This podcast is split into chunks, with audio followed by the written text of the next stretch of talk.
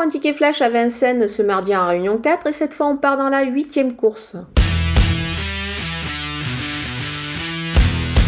Le numéro 10, Indigo Park, vient de signer vraiment une belle victoire. Je pense qu'il va répéter ici, d'autant qu'il est encore associé à Alexandre Abrivard, qui est aux manettes, et je pense que le tandem devrait une nouvelle fois se distinguer. Le cheval est déféré des postérieurs, comme c'était le cas euh, ben, la dernière fois. Il est évidemment euh, à retenir euh, très très haut, et c'est pour cette raison que je, je pense qu'il va profiter de cet engagement qui est quand même plutôt favorable, et on va donc le jouer au jeu simple gagnant placé.